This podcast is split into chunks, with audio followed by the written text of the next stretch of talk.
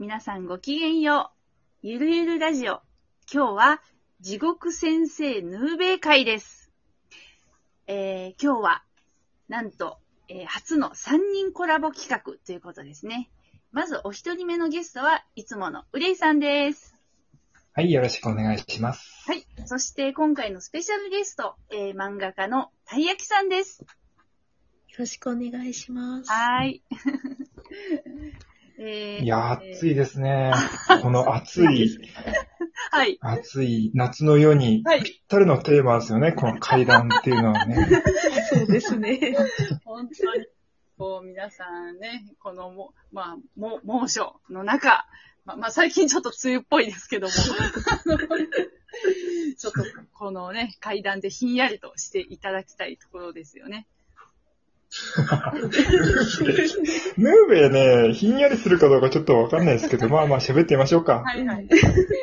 ということで、えっ、と、まず私が、えっ、と、ヌーベに関して言いたいのは、えっ、とですね、あの、まあ、ヌーベのキャラクターなんですけども、えっと、まあ、銀玉とかシティハンターとかってありますよね。ほううん。うん。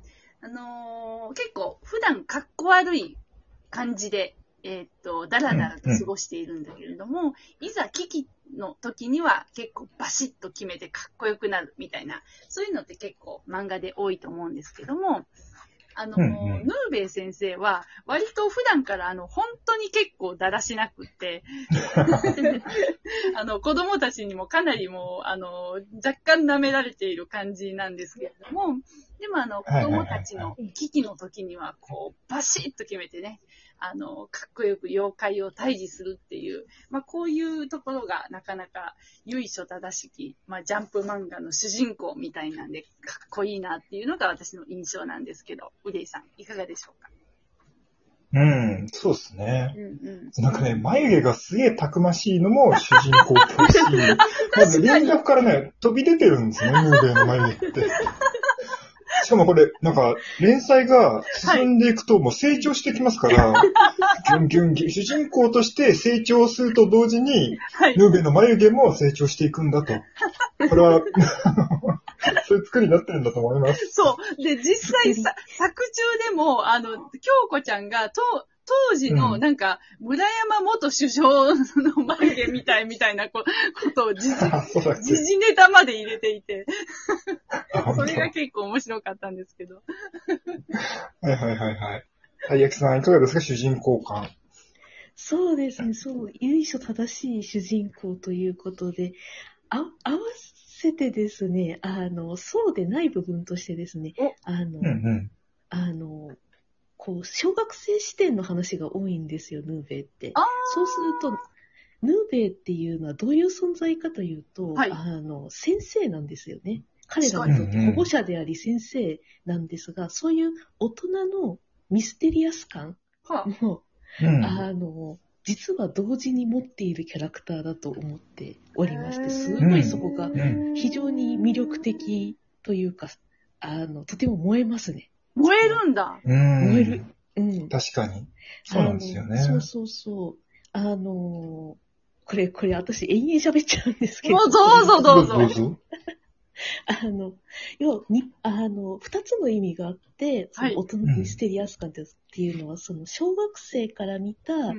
先生っていうのは大人で、それまでの歴史を持っている人っていう意味での、こう人としてのミステリアス感と、うんうん。プラス、あの、怪と、そう妖怪とか霊とかそういうのと、あの、通じている、この世とあの世の橋橋渡し的な存在としてのミステリアス感。とこの、この二つの、あの、カテゴリーが一人の主人公に集約されているっていうのは、まあ非常にこう、いいですね。なるほどねね。すごいはいはいはいは深い。うん。そう、大人主人公なんですね。そうなんていうかねうん、子供が、子供目線なのに大人主人公っていうのは確かに、あのそうそう。ちょっと面白いですよね。結構珍しい。珍しいですね。うんしかも普通の男性ですから、霊能力使えるだけの普通の男性ですから。はいはい。うん。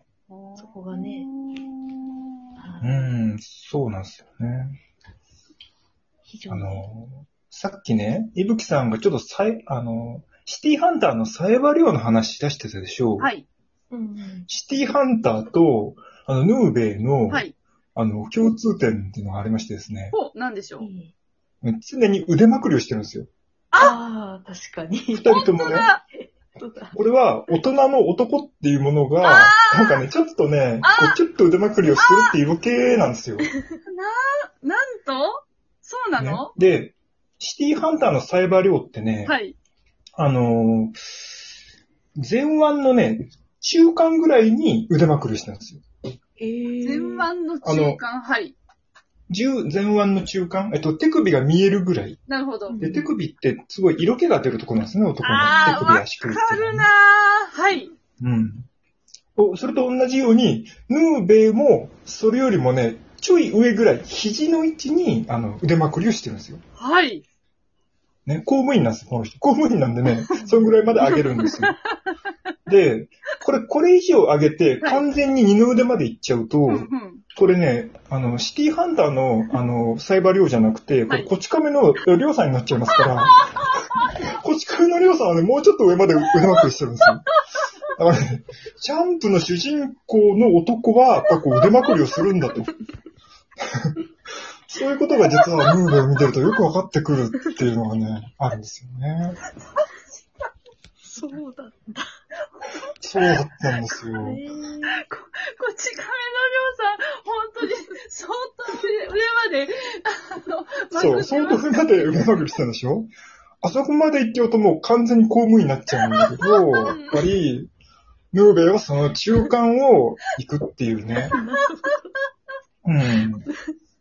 腕まくりすればするほど硬い職業になっていく。そうそうそうそう。量と量の間を行くんだっていう感じで、ヌーベイの主人公がもうキャラクターデザインされてるんだっていうことですよ。